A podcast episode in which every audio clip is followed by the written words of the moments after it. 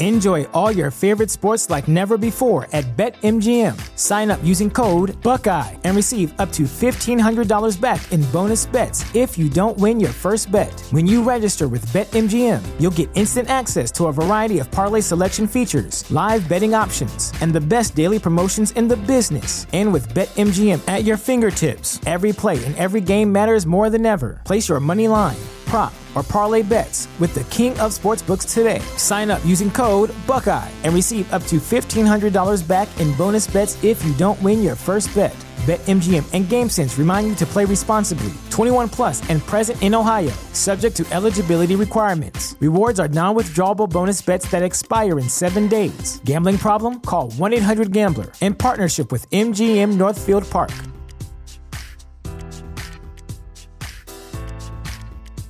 The show is brought to you by our generous patrons at patreon.com slash falloutlorecast. Robots Radio presents The Fallout Lorecast. Welcome to the Fallout Lorecast, a place for the Fallout community to come together to explore the boundaries of our knowledge about the world of Fallout.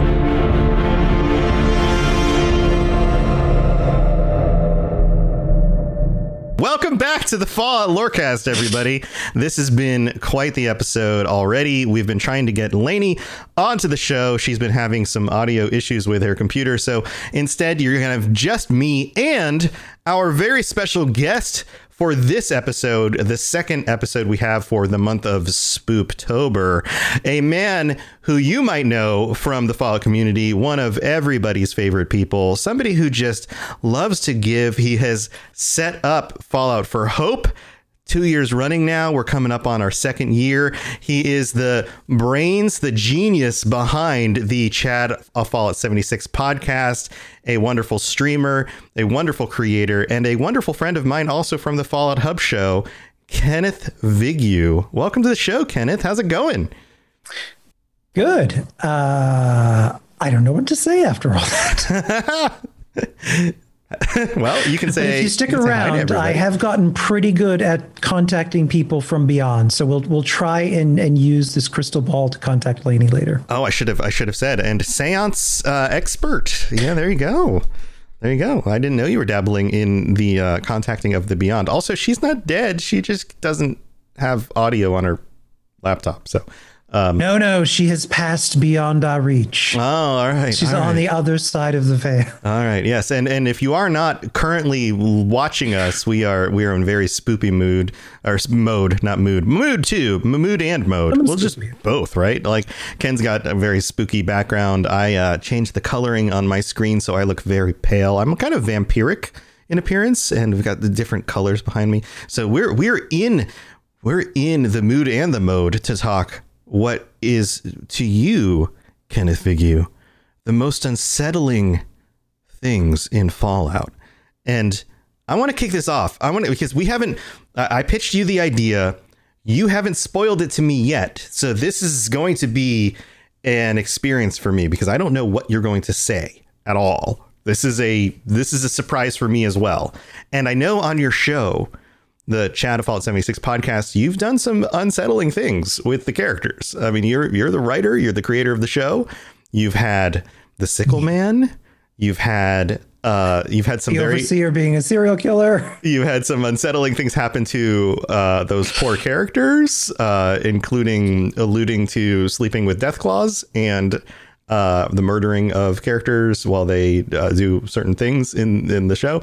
Um, but I want to know. I want to know because you're relatively new to the series in a way ish but not really new to the series but still kind of new to the series like you fell in love with 76 in a way that you didn't really fall in love with the other games sort of no right? no um, but but in a like in a multiplayer way in a multiplayer way, yes. Yes. Like um, the multiplayer aspect of it caught you in a different way than like I know that you love New Vegas. You love the character of House. We talked about that on a previous episode.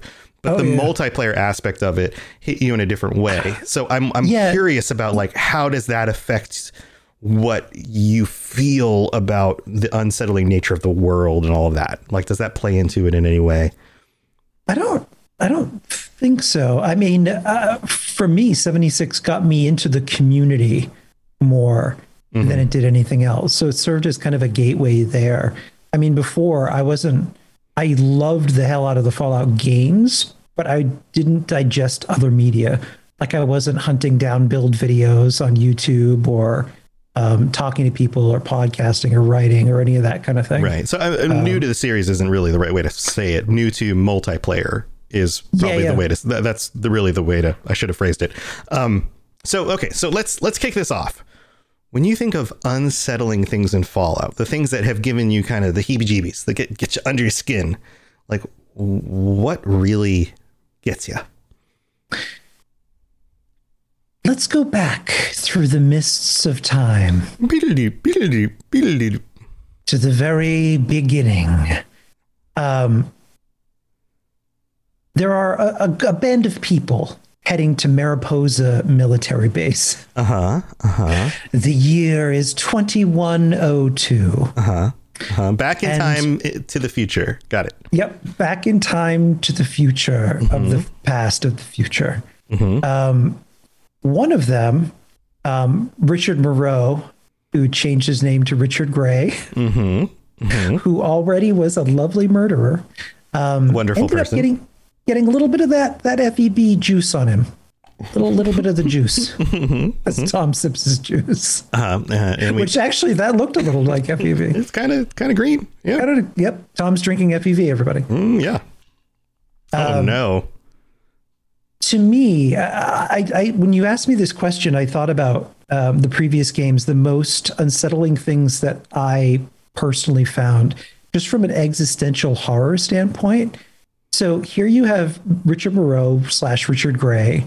He gets the FEV and becomes this blobby technological monstrosity horror known as the Master. Yes. And like the the animations that they did, the face animations in in Fallout 1 and 2 are so unsettling. Yes. So yeah, we're going back to Fallout 1 and 2 and I'm going to I'm going to look up the master gif uh and see if I can put this up on screen while we talk about it. Like it's properly terrifying the way that they they animated uh, the way in which they speak. Even Fallout 1 when you first meet the the overseer and he sends you out on that mission, it's just like all up in your face, close to the screen, and you can see like pores, and it's just unsettling. Oh yeah, but particularly the master, the way in which she's just sort of melted into the computers. Um, is just a really horrifying visual, probably the most unsettling mutation that I've seen in in all of Fallout history. Yeah, um, it's and then you you get like his split personality voice with the guy. like, oh, oh he's God. so he's like just dripping. It's like the flesh is like dripping around the computer, and it's yeah. It's, it's a pretty... human who became like a, a Cthulhu Lovecraftian Euclidean horror. He's just sort of lost mm-hmm. his humanity and he's become this thing. It's terrifying. Yeah, here we go. I'm, I found it. Let me see if I can get this up on screen while you while you talk about this. So, um, so how is this a swimsuit issue picture? Do, so when when was the first time you you saw this? Do you, do you know? Um, Fallout One and Two, I didn't play, but I had friends who did. So I remember, like late at night, we'd have high school parties on weekends, mm-hmm. um, drinking schnapps illegally. Schnapps. Um, and we'd just hang out and play goofy games. Um, Fallout One and Two, we would play, or I would watch people play. And I remember being horrified by the animations, but we'd also play weird games like Leisure Suit Larry. Oh yeah, yeah. Oh man, those classics. Yeah, here he is. We've got him so up on bad. screen right here. There he is. Look at that. Look at that master. He's got oh, and the the the tentacle that goes out to the eyeball that looks around. That's something that doesn't get discussed enough. That is a face for radio. Oh man, look at him. It's so good. Yeah, and his mouth is moving. There's the computer screen underneath and kind of inside the gooey fleshy bits underneath his head. And yeah, yeah, it's what a stud. That is just horrifying. Yeah, so good. All right. Well, yes. Um yeah, I can imagine that like that is disturbing. That is that is clearly something that you don't show your children. There's a reason why this game was rated M.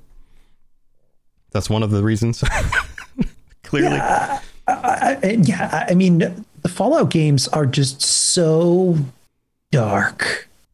Um, and even the newer games, even though um, like Fallout 4, and, I think we've even talked about this, Fallout 4 and um, 76 have a very technicolor palette. Um, like they're very bright and vibrant. And I think because of that, when you do have moments where you find something unsettling, it's even more unsettling because it's this bright, cheery world. And then you come across this horrifyingly sad story or um, just a really unsettling scene, whether it's with teddy bears or corpses.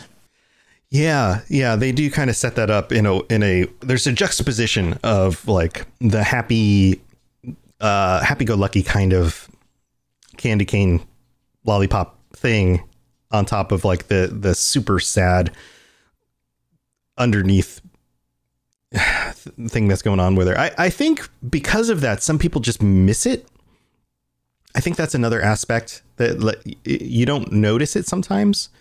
Like you have to sit and look and go, oh, this is what's really going on underneath this. And then you go, and then you realize, oh, this really is tragic. This really is bad. Um, and I think it, it, sometimes that actually makes it, it like when you realize what's going on, the disconnection makes it even worse. But I think that a lot of people who just play the game to shoot stuff and aren't paying attention to the story and what's actually going on, I think in some ways they just they just gloss over it. They don't see yeah. the terrible nature of what's going on, and and so it kind of serves to do both things in a strange kind of way. I think you have to to take time to pay attention more, like you said. Yeah, um, yeah. Because you're not really looking for the darkness. and then, it, particularly if if the story's being told through holotapes or notes or um, scenes that you just come across, mm-hmm. you, if, unless you're looking for it, you might walk by past it. Right, right. It's easy to just kind of, you know, oh, there's another teddy bear. That's another sad, tragic looking thing, but you don't really pay attention to it. Or, um, you know, so many people will do like the side quests. Like in 76, you'll you'll have one of the companions. Uh, and you'll just kind of do a funny little side quest, and you're like, "Oh, this is a funny little side quest," or "Oh, these characters are arguing." Skip, skip, skip, skip, skip. Shoot this guy. Okay, finish side quest. Skip, skip, skip. And you don't realize that like there's a real tragic story underneath all of this. There's a reason why this is going on and everybody's yelling at each other and there's you know a deeply unsettling issue going on here. But okay yeah let's skip skip skip kill somebody move on. Which which uh, and i think we get kind of um, desensitized to that because video games you know? Like video games kill a thing move on. But like pause kill someone that should be unsettling in and of itself right, right. like kill someone. Yeah, no, that's a problem. Like these are humans. Speaking of killing someone, that actually takes me into to my next unsettling thing. Oh, okay. Um, to me, the dark, bad ending of Fallout 1 is as dark as it gets. Okay. Okay. So so like, lay lay this out for our listeners, especially the ones who never so, got to play Fallout 1. So you get captured. Mm-hmm and you're not given a choice. Uh, you end up having to disclose the location of your vault, and the super mutants just head on out there, bust their way in, and the cutscene that plays uh, while you're being turned into a super mutant yourself, struggling in this burlap bag, being dunked into the same pit from Tim Burton's Joker movie. Um, Joker origin story from the first Batman movie. Right. Um, right. Like it, that looks like the same vat exactly. Um, so then the super mutants bust in, and just it is a cutscene of pixelated horror. They're just ripping people in half and shooting people, and then they cut to the overseer on like this OP tank with machine guns. Uh, his desk just rises up off the floor and is firing away. And it's you as a super mutant that, that climbs up on it and proceeds to beat the living crap out of it. Right. Right. It's right. just that is as dark as it gets. It's probably the darkest ending in any Fallout game I've I've seen. Yeah, you get you turn against the very people who sent you out in the wasteland to help save them. Yeah. Yeah, as a super mutant. Um Yeah, yeah. You know, we don't get endings like that in modern Fallout games. yeah, they they. I mean, they do pit you against the other factions that you may have helped out at some point. Like you, you get the like either or options of like, well, do I save these people or save these people? Now I have to go against people that I might have become friends with. Like you do have the rock and a hard place dilemma, but you don't get the whole like like it, let's uh, Fallout 3 for example. There's not a situation where you go uh evil and turn against Vault 101. you know, like that's not an option. I mean, you kind of can. I mean, you can pretty much just kill everybody. Uh, My favorite thing because I found Amata so annoying.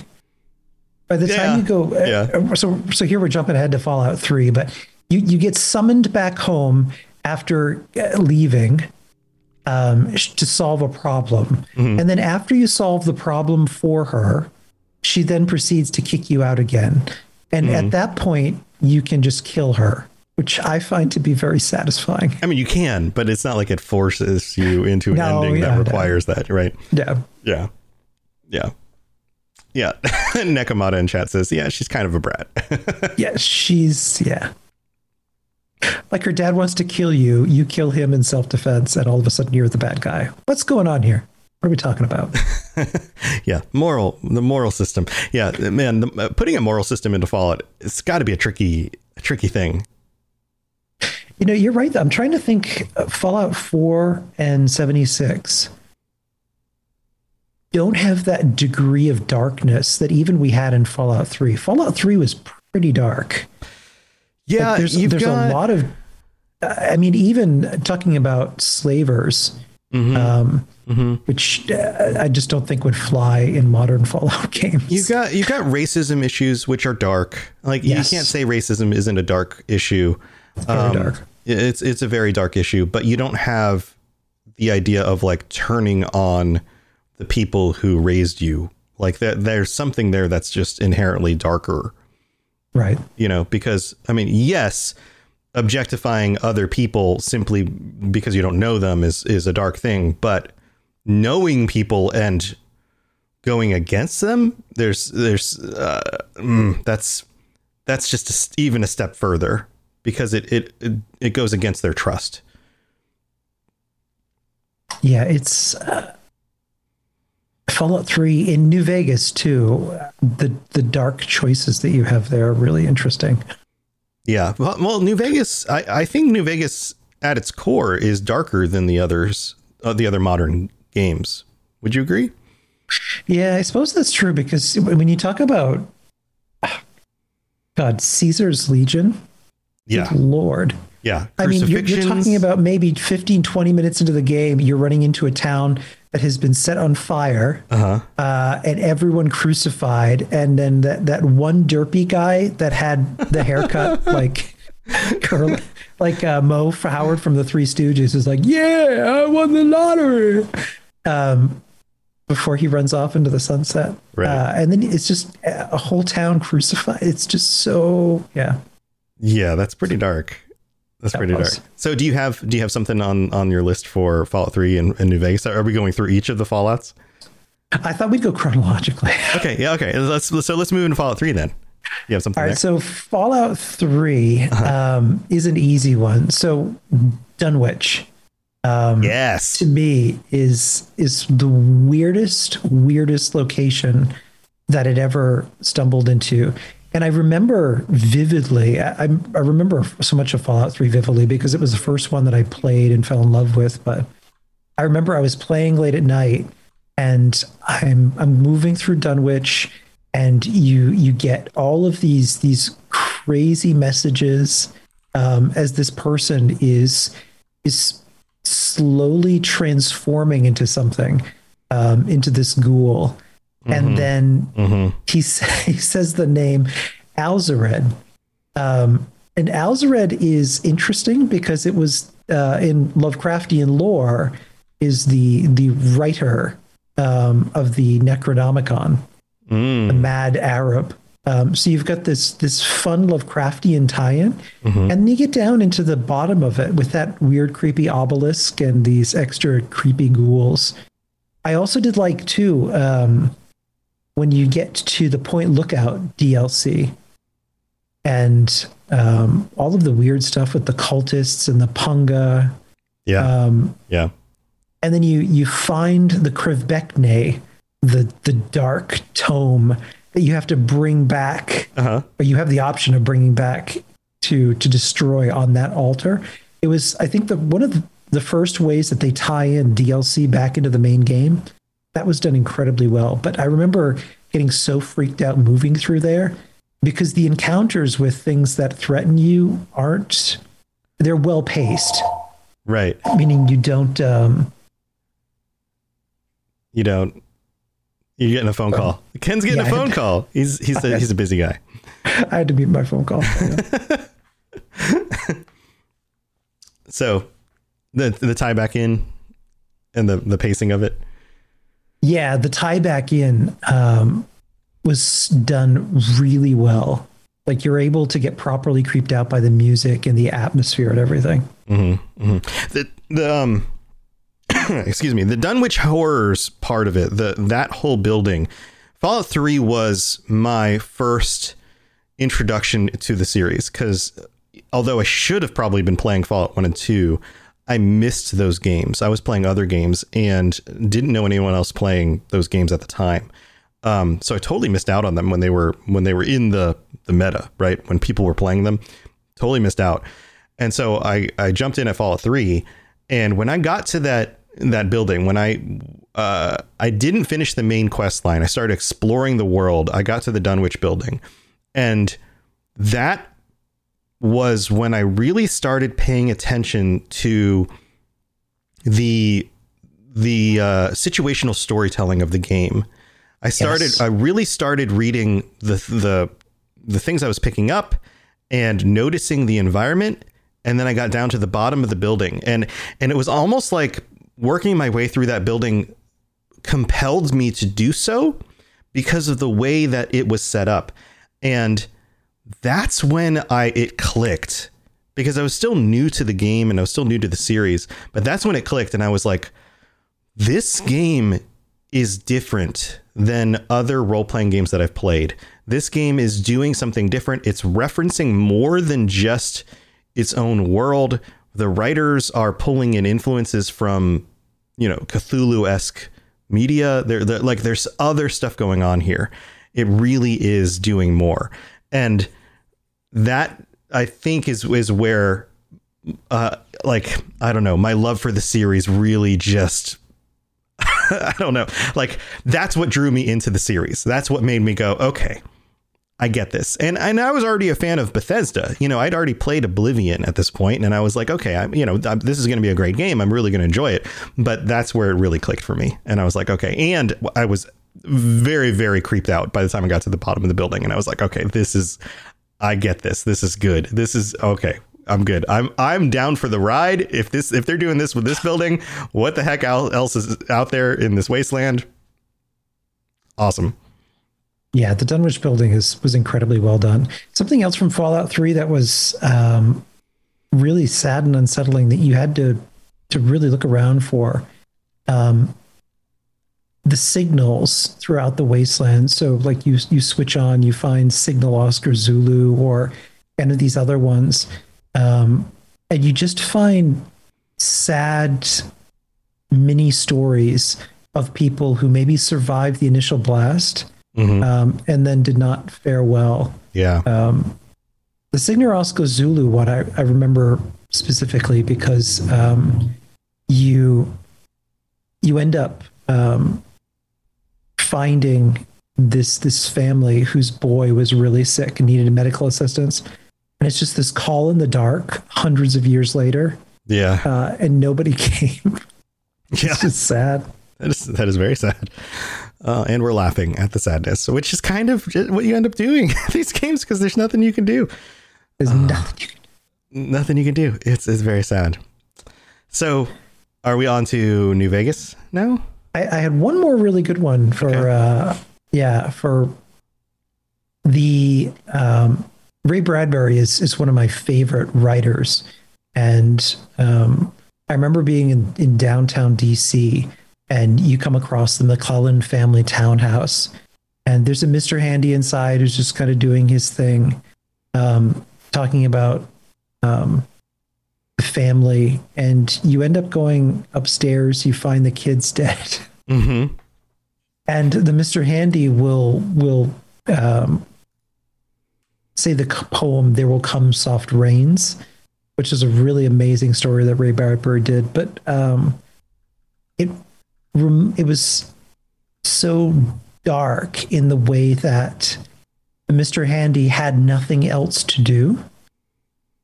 So it just was waiting for its family to give it a function, which will never come. And it's kind of like skipping forward to Fallout 4 when you, when you finally meet Codsworth again. You know, he's he's been doing nothing but, you know, waxing the car uh-huh. and taking care of the hedges and then maybe scaring off some scavers for hundreds of years. Yeah. Yeah. Yeah. Like well, these- things slowly break that- down over time. Like they're tied to a family and a function and then everyone dies and they're just left waiting to to do anything and have a purpose And there's they seem to either actually sad. have or at least program to have emotions. uh, yeah they very much do like codsworth definitely was really emotional several times throughout that Yeah. So are they is it a glitch? Do they develop emotions? Are they are they intelligent enough that they like have emergent AI or are they just programmed to seem like they have emotions to make them fit in better with the family? You know, like which which is it? And I don't know that we have an answer for that. I think the more well developed ones, ironically enough, you find paired with dynamic families or dynamic programmers. Um, Rose the Raider, we're skipping ahead here to, to Fallout 76, but is a perfect example of someone out of love programming her to be um, essentially the replacement for a deceased woman. Right. Yeah. um, and she plays that really well. The, the the personality is there, the intonations are there. It's all intents and purposes a perfect recreation of a living person. Um, there was a lot of love, care, and attention put into humanizing that robot and, and giving it that intellect and personality and intelligence. And the same is true with any of the other really good Mr. Handies um, that you find, or even Miss Nannies. Um, They develop a personality of their own depending on the family that they're with. Codsworth's a great example because he had such a close connection to your family. Um, I'm trying to think of some others. Even Ed E. So Ed E from New Vegas. We're talking about nothing but an IRA, and all he does is beeps and boops. But Right, you you develop an attachment to him. Um, and even the one that you you end up meeting when you're chasing after Ulysses, that ends up sacrificing himself for you. I, I I was upset about that. like I developed uh, a familiar connection to him, and I didn't want to sacrifice him. Yeah. Yeah. So I down I downloaded a mod so he would survive. so you hacked the game. I done broke it. You done broke it. Well, tell you what, why don't we take a break because we've got some some patrons to thank, and we'll come back when we'll move on to New Vegas, the creepy things about New Vegas. Yeah. All right, here we go. Enjoy all your favorite sports like never before at BetMGM. Sign up using code Buckeye and receive up to $1,500 back in bonus bets if you don't win your first bet. When you register with BetMGM, you'll get instant access to a variety of parlay selection features, live betting options, and the best daily promotions in the business. And with BetMGM at your fingertips, every play and every game matters more than ever. Place your money line prop, or parlay bets with the king of sportsbooks today. Sign up using code Buckeye and receive up to $1,500 back in bonus bets if you don't win your first bet. BetMGM and GameSense remind you to play responsibly. 21 plus and present in Ohio, subject to eligibility requirements. Rewards are non-withdrawable bonus bets that expire in seven days. Gambling problem? Call 1-800-GAMBLER. In partnership with MGM Northfield Park.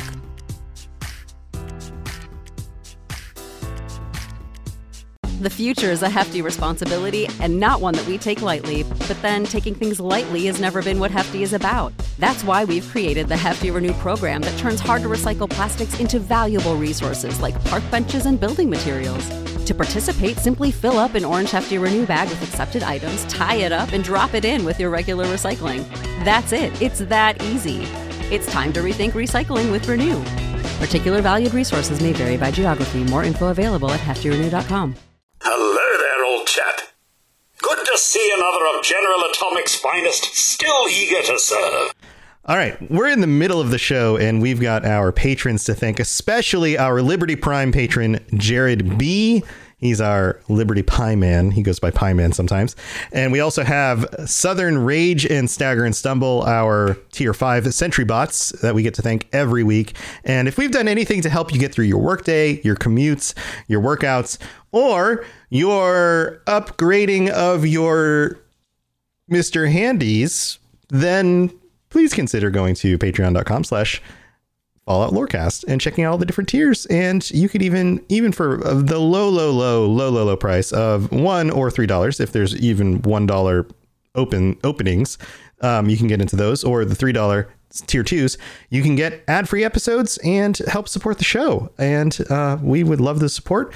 On, currently, we have 46 different patrons, and there's also stickers and t shirts that are limited edition, and these will go away once they go out to our patrons. They go out every three months.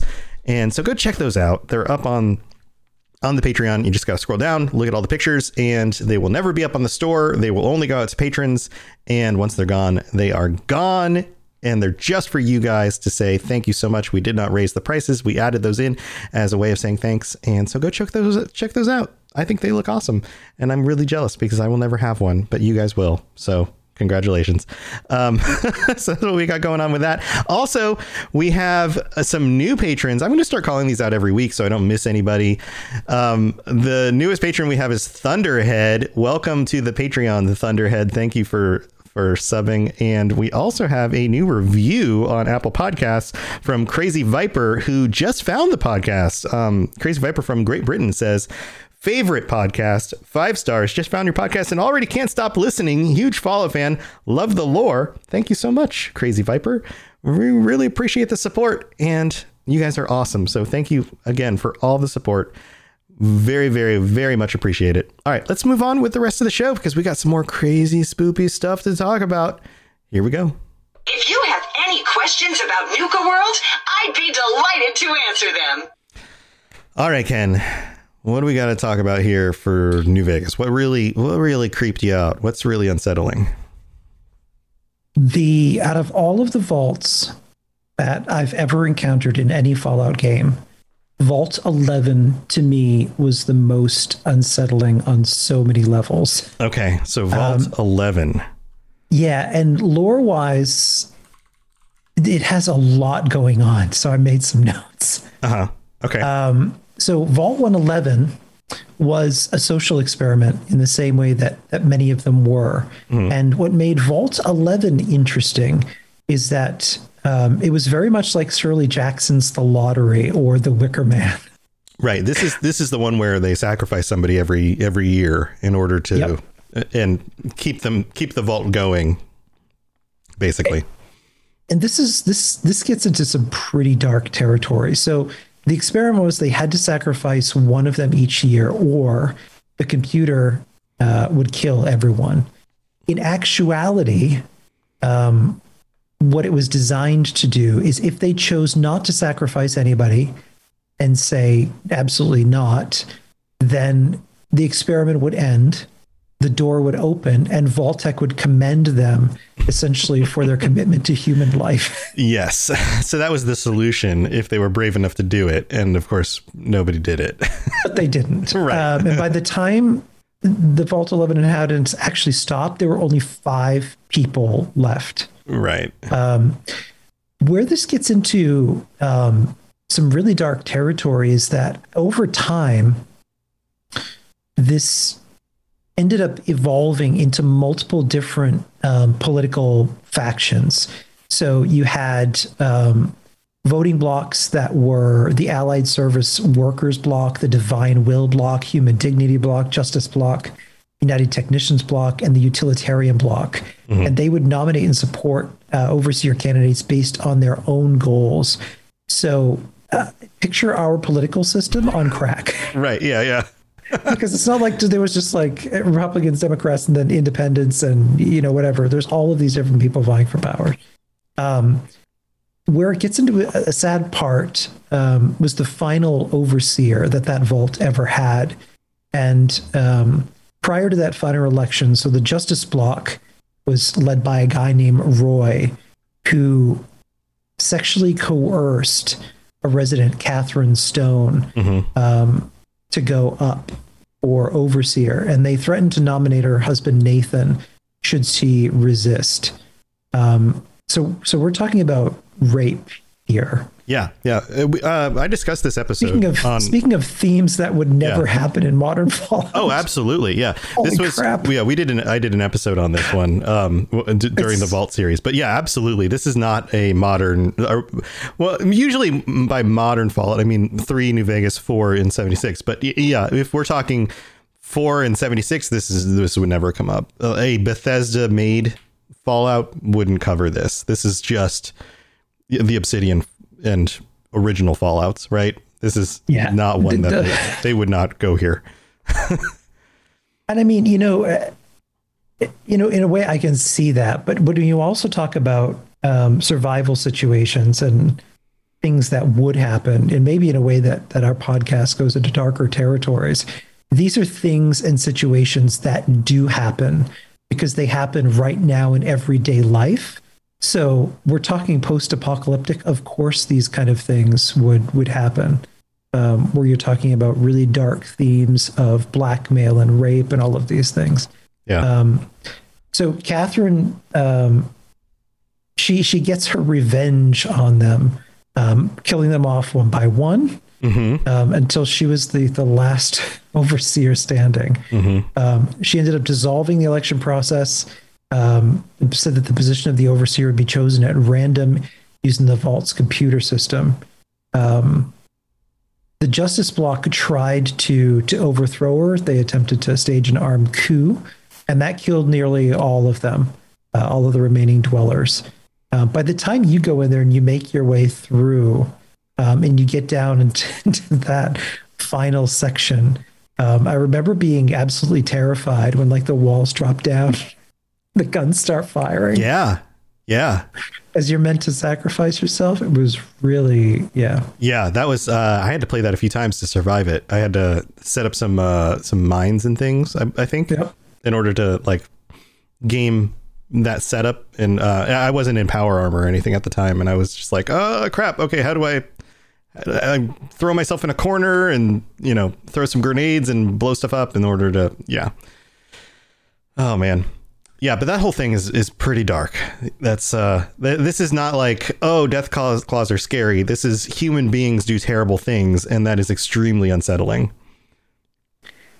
Yeah, it's it reminds me almost um, Stephen King's um, novel, um, or, or it was a short story that, he, that they turned into a movie. The Mist is a great example of this same kind of thing, where a group of people from all different backgrounds put in a, a life-threatening situation end up developing factions of their own and different people rise to power and you have someone who's motivated by religion who believes in sacrificing for the greater good um, and people trying to fight it.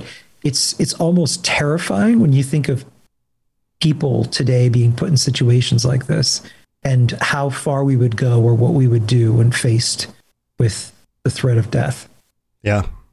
Yeah. So do you have any other uh New Vegas examples? That was it for New Vegas. Aside Okay. from uh, maybe the decision to to screw over Mr. House um, Uh-huh. and just open his container, Uh-huh. Yeah. which means that he ultimately will get infected and just die. But you Yeah. can choose to leave him. Uh, you can also get that crazy special perk where you can can eat him along with the other leaders of, so of gross. the wasteland, the, the other leaders of New Vegas for a special perk. But I yeah, bet he doesn't taste very good. he's pretty pissed off at you by the time.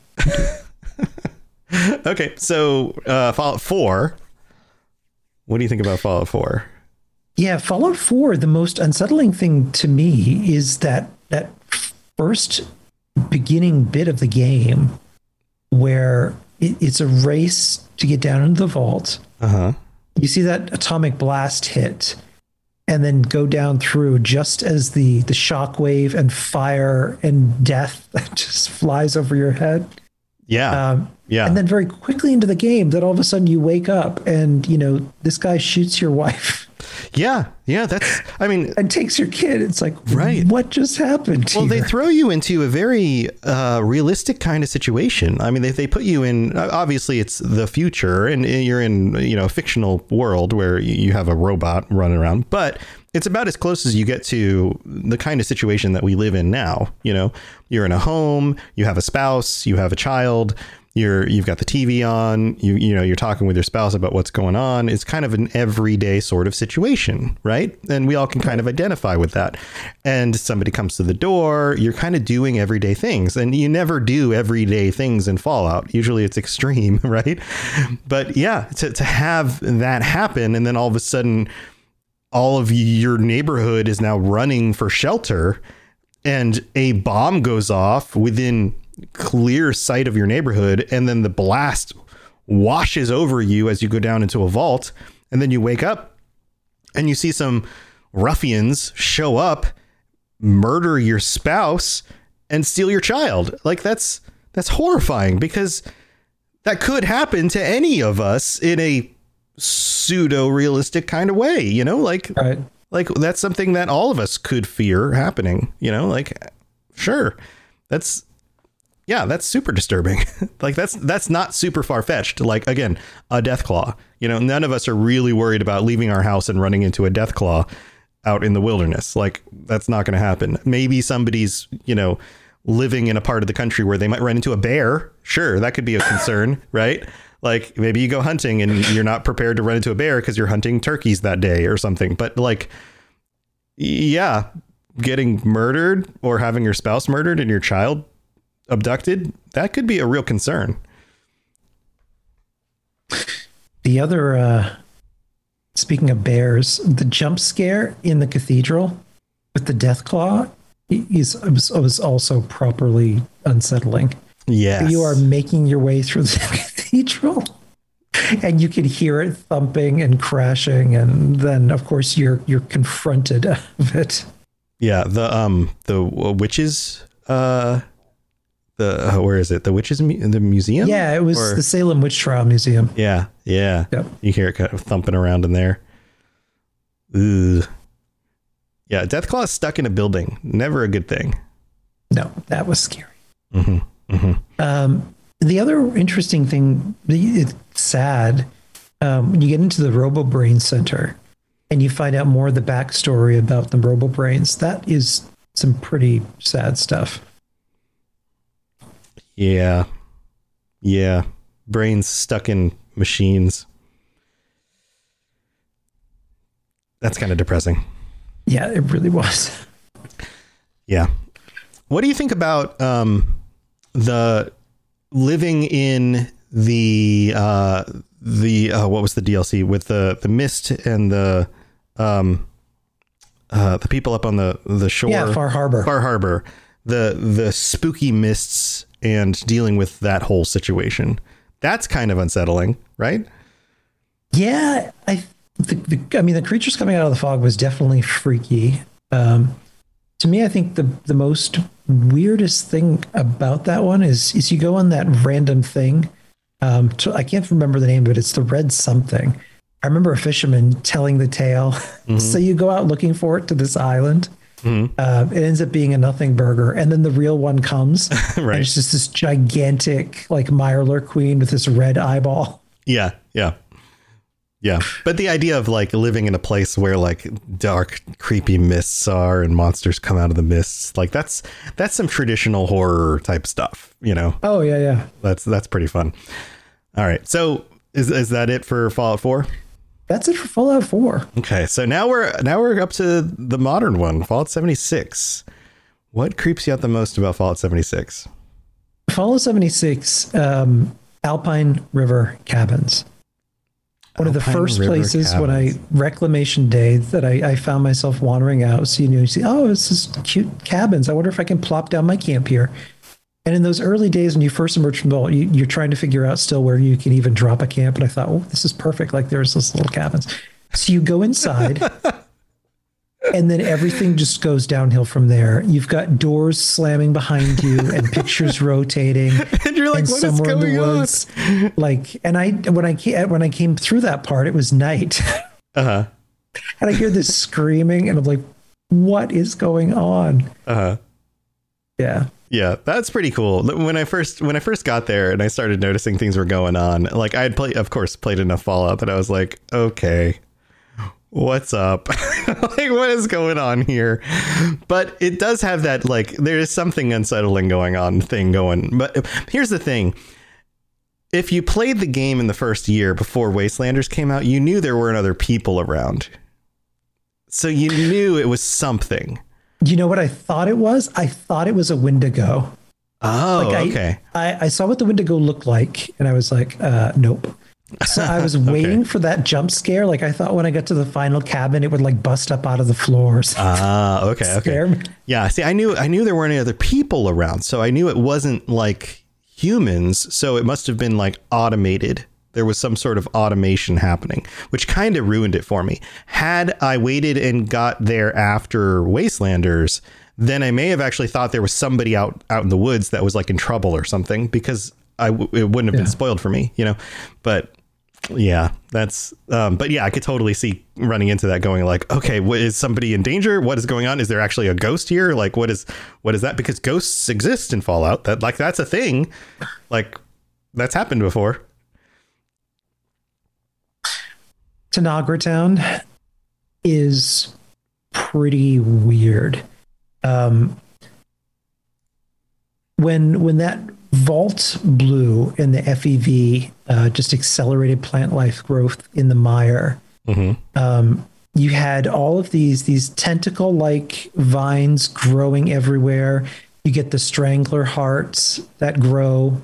Um, and then Tanagra Town just gets lifted up into the sky. Yeah, I, I remember finding that and thinking, "Good Lord, what what happened here?"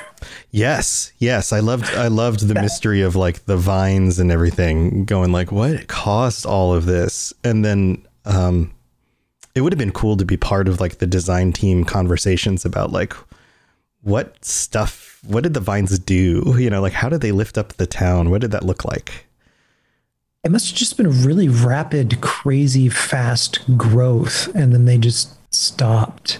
yeah yeah because that's what it looks like yeah But it's, it's just it's one of the weirdest places uh, in in all of Appalachia.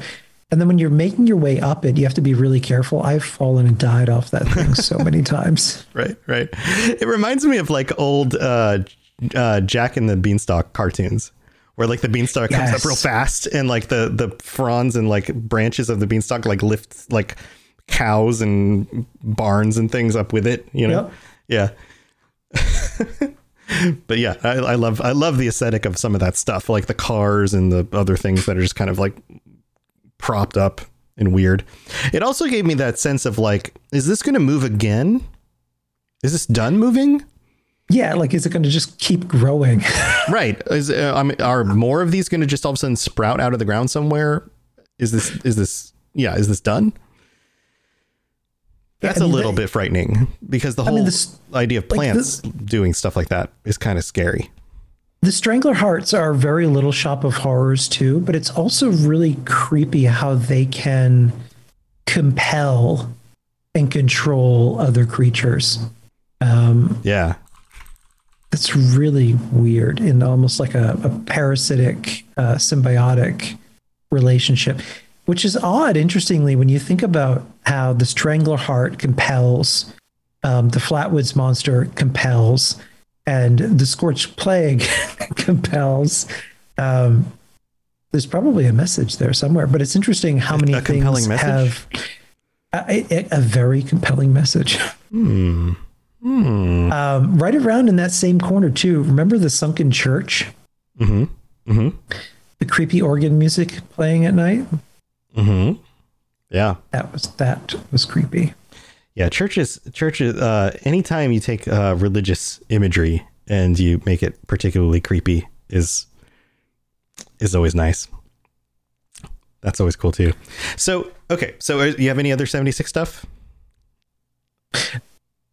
Just the the encounters with cryptids to me are always frightening, particularly in the early days. Um, and for any new players coming to the game, the mechanic that they built in, where the Mothman slowly stalks you before your first actual encounter, Yeah, yeah. is terrifying. Like I don't know how they coded that, but you you'll just be minding your own business, walking around late at night, skipping along with your pigtails flailing in the wind. And then you'll just see two red eyes in the distance just glaring at you. Yep, yep. and then if you approach it, it'll just take off and and not engage with you. And then I think it's by the third encounter that it'll attack. But Oh, is it is it coded like that? Jessica Starr was on last week, and we we talked about that a little bit. And uh, it's yeah, it's I think that's really smart how they set that up because it, it does have you on executed. edge, and you're just like, what is that? What is going on? Um, yeah, I I I I think it would be cool if more stuff did that, just in general. If there were more things that would just kind of watch you from afar and just kind of follow you around. I, there's just something about that. This idea that like, yep, I'm being followed. This is creepy. when um, they used to do this, and, and it's unfortunately that that new players now won't get a sense of what that was. When they first started dropping bits and pieces of the Van Low quest line, um, we're all looking for the Sheepsquatch. And we started getting little bits and pieces of it. You you find the bodies in um, uh, up on the the hill uh, on the cliffside. What was that? Was it Beckley or think it was Beckley? I don't remember names. Um, I'm so bad at names. On, yeah, up on the cliffside where you find two people and then just these huge spikes sticking out of them. Mm-hmm. Where you'll have a random encounter where you'll find just this nest in the middle of a road and you'll hear the in the distance. Wait, what was that? Do that again. That's my best Sheepsquatch. Was that Danny DeVito? Anybody who doesn't listen to the Fallout Hub show is not going to get that joke. Um, they won't get that reference. they won't get that reference. but they set it up so that you're you're getting little bits and pieces before they drop the actual Sheepsquatch in the game. And um, the first actual encounter with it is pretty terrifying um, when you see one for the first time. But up until then, it was just teased in the background um, before they actually dropped it. Yeah, yeah, yeah. That stuff is cool. You know, um, I've heard conversation. This is getting into more Fallout type of conversation, but uh, this idea that like if they could just drop little updates, like little mini updates, stuff like that, a little bit more often into seventy six, that would be fun. Like little tiny things like this into the game, and just even hint at them. Don't even tell us what they are, but just like, hey, you might want to go look around in this part of the map. Maybe you'll see something you haven't seen before. Yeah, I enjoy when they they give us mysteries to solve Mm-hmm. that are aren't really relevant to anything. They they Yeah. just give us something extra to do. And um, hunting around for those um, before um, the uh, Wastelanders update, when we we started getting um, drop of of info where you have to assemble the different pieces to uncover what the secret is. Right. The Appalachia, the finding out about the gold, and more of the Van Low stuff. All of that are, is really well done. Right. Or even things that don't even relate to any bigger story. Just like minor changes to the world. You know? Even just like, hey, uh, even just a, like a, a notification or just a an image post on Twitter that just has a picture of a building with something changed on it. Like, hey, did anyone notice this on this building before? and then it just leads you on a little journey that that you know oh yeah that that changed on the building oh and look inside the building there's this thing here oh and that that connects to this other thing over here and oh now you know like what is that connected to and it just gets you looking around for things you know and then people are maybe it connects to the, the you know something, but it isn't necessarily connected to some big story plot thing. It's just stuff to get you looking around, and maybe that connects to like a new monster or um you know uh scorched are now turning purple for some reason. Who knows why? Yeah, the, the best example I saw of that is when they placed the standing stones in the game. When they dropped those, I remember that the entire community and the data miners were trying to decode what the the etchings were on the surface. And there were all kinds of crazy theories. yeah Um, like people they brought in actual code breakers, code breakers for the military were Right. consulting and yeah like, Like, it was this that's just whole fun. thing. But I they worked on it for I think a good month or two months. Um, but yeah, it, it got everybody working together. It was interesting. Right, and it could be as, some, as simple as something like uh, some stuff just leads you to a, a vault where there's just like treasure that spawns in the map on occasion. That'd be cool. Yeah. you know, or uh, you know, just another massive enemy that shows up, you know, on some sort of you know random cooldown. Cool. Now we discovered where a ra- massive enemy shows up. That's cool. You know, anything like that would be neat and just like give us a trail. Um, and I I'm not a dev, but my guess is that that kind of adjustment to the game probably doesn't take that long to design and implement compared to these like m- other massive changes. That's probably a few people working on it for a month rather than lots of developers working on things for six months or a year, you know? Um, so I don't know, just an idea.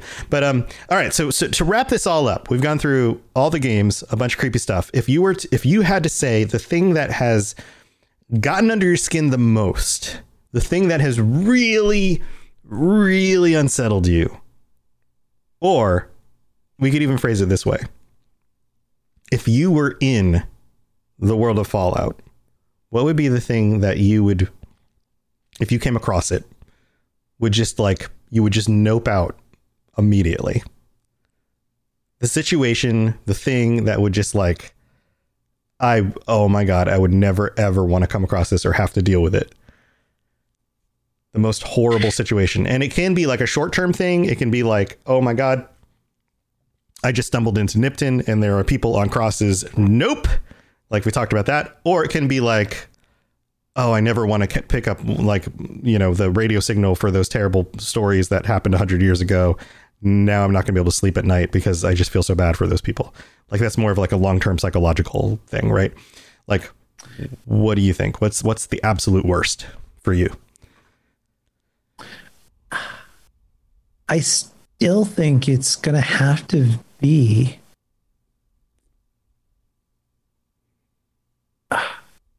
Yeah, it still has to be the master. Yeah, the master's still the just the worst. I would just say, you know, you know what? Screw the water chip. Screw everything that's going on here. I'm just, I'm gonna go build a little house, and you all can figure it out. Because there's a man blob thing on a machine, and I'm not really interested in any of this. okay like you you finally get to the place where you you get face to face face to gooey drippy face with the master and you and he just starts doing his like weird talky thing at you and you're just like See you later. never mind. I just killed however many super mutants to get here. Roll credits. nope. I am done. you're the you're the thing behind this? No thank you. Okay nightmares forever Yeah. all right All 13's over there. Here's the map. Leave me alone. Goodbye. All right, I'm gonna go crawl in a ya. hole. I'm gonna go live in a hole for the rest of my life. Just leave me alone. Me, I'm good. All right. cool, man. That's awesome. So, um, so I know you're working on some new, new, some fun new stuff for your Chad Fallout 76 show. What do you, what do you have coming down down the way? I know you have some like massive episode stuff going on. Like, what what else is coming?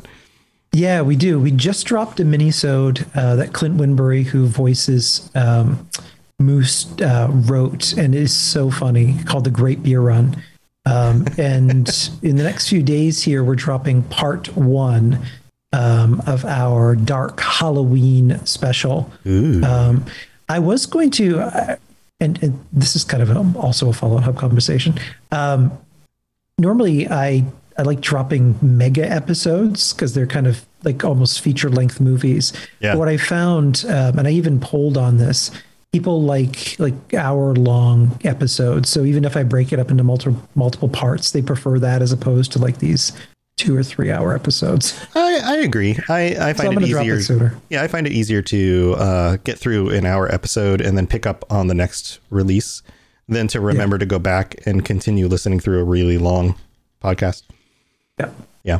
Yeah, so I'm going to drop that part sooner, but it uh, sees the return of Mr. Dark, uh, played by Andreas Somville. It is probably, speaking of, of unsettling things, this is the darkest episode we have ever done. Oh boy. Um, it goes into some pretty dark territories.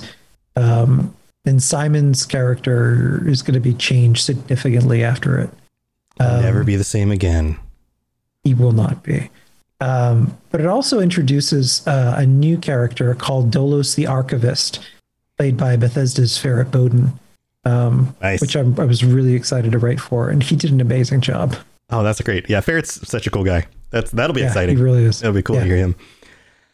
Well, that's super fun. Anything else coming that you want to share before we head out? After that, it's it's full steam ahead for Fallout for Hope, which uh, is December 4th to the 19th. Yes, yes. So be be ready for that. Lots of people will be streaming and supporting that, and we've got a big goal this year. We do What's the goal? half a million dollars. Half a million dollars. They need to relaunch the um uh what was the name of that movie? Uh, why is that my Austin Powers. Austin Powers. My brain was just blanking on that. Austin Powers. Um that would be really funny. I would love to see another Austin Powers film 20 like years later. oh man. Um but yeah, half a million dollars for the children to help the children fall for hope. Last year, how much did we raise? How much was it? $109,000 in one week. in one week. and this year is going to be a much no bigger. planning. Yeah, no planning. So this year we've we've had uh, we've been planning since January, ironically enough. Mm-hmm. Um, and this year, St. Jude's has partnered with us directly. We have corporate sponsors um, as well as staffing, and it's just put together a lot um, more tightly. So for two weeks, we're we're really confident we can nail that goal. right. So we have a bunch of streamers, a bunch of people, the Fallout community gathered together, raising money for St. Jude's, and this is to help um, children, peop people, families, children who have special needs, uh, special medical conditions, and Yeah, they specialize. It's life-threatening children's diseases, um, most of which really is, is childhood leukemia. Um, when it first started, when the hospital opened, the survival rate was twenty percent, but thanks to the hospital, they've got that up to eighty percent. That's amazing. That's amazing. What a what a wonderful wonderful thing. Talk about like terrible horrific things and actually making a difference to remove those terrible horrific things. So that's that's amazing. So um Definitely a cool organization. Yeah, the families um, never see a bill of any kind, which which cannot be said of of most hospitals.